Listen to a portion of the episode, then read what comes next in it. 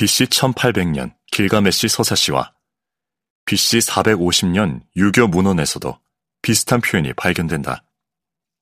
반면 고대 기록에서 뇌에 관한 시를 찾고자 한다면 그저 행운을 빌 뿐이다.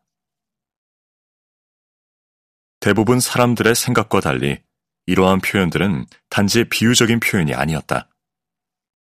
아리스토텔레스를 포함한 세상 모든 사람들이 감정이 머리가 아닌 가슴에서 비롯된다고 믿던 시기에 인간이 만들어낸 산물이다.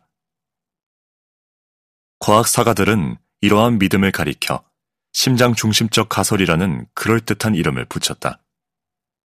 지금은 오류로 밝혀졌지만 지구가 우주의 중심이며 태양과 천체가 지구를 중심으로 회전한다는 천동설과 비슷한 뿌리를 갖는다. 이런 생각은 망원경과 로켓을 가진 우리에게는 어리석게 들리겠지만 고대 사람들에게는 그들이 매일 접하는 현실과 들어맞았다. 모든 면에서 지구는 가만히 있고 하늘에 뜬 태양은 움직이는 것 같았을 테니까. 이같이 상식적인 선에서 사람들은 마음이 가슴 속에 있다고 믿었다. 흥분하거나 무서울 때 느끼는 감정을 떠올려 보라. 심장이 빠르게 뛰고 숨은 가빠진다. 위가 뒤틀린다. 그리고 뇌는 무엇을 하는가? 우리가 느끼기로는 뇌는 그냥 거기 가만히 있다. 꼼짝도 않고 죽은 듯 조용히.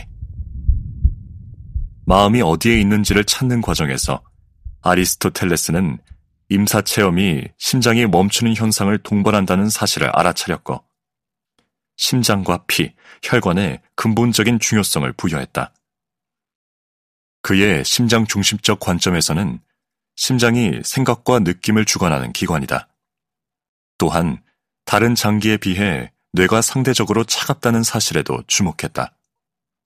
그에 따라 아리스토텔레스는 뇌가 인간의 모든 감각의 근원인 열과 끓어오르는 심장을 완화시켜주는 생리학적 에어컨과 비슷한 기능을 한다고 추론했다. 흥미롭게도 최근의 연구에서 아리스토텔레스의 주장이 허무맹랑한 것은 아니었다는 사실이 밝혀졌다. 심장이 뇌를 통제하지는 못할지라도 각 기관은 호르몬과 전자기장, 압력파를 통해 서로 다른 장기와 상호작용한다는 것이 과학적으로 증명되었다. 고대에는 아리스토텔레스의 심장 중심적 가설이 지배적이긴 했지만 그리스의 철학자이자 과학자였던 에라시스트라투스나 헤로필로스 그리고 로마의 해부학자였던 갈렌과 같은 사람들은 그 시대에도 감정과 이성적 사고, 의식, 그리고 사랑과 같은 신비로운 현상들이 심장이 아닌 머리에서 비롯된다고 생각했다. 하지만 인체에서 뇌가 정확히 어떤 역할을 하는지는 르네상스 시대를 지나도록 여전히 해결되지 않은 채 미궁으로 남았다. 셰익스피어도 베니스의 상인에서 사랑이 어디에서 자라는지 말해줘요. 심장인가요? 머리인가요? 라고 했으니까. 레오나르도 다빈치 역시 뇌의 신비에 대해 궁금해했다.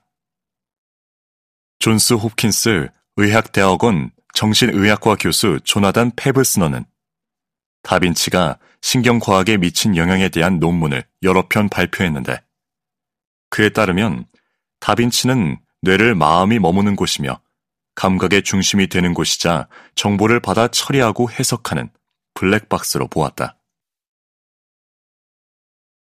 1494년경 다빈치는 뇌실 안에서 여러 감각이 다빈치는 이를 센소 코민, 상식이라고 불렀다. 합류된다는 가정을 바탕으로 세 개의 스케치를 그렸다. 뇌실이란 물리적인 충격으로부터 뇌를 보호하고 영양을 공급하고 노폐물을 제거하는 뇌척수액으로 채워진 상호 연결된 공간을 의미한다.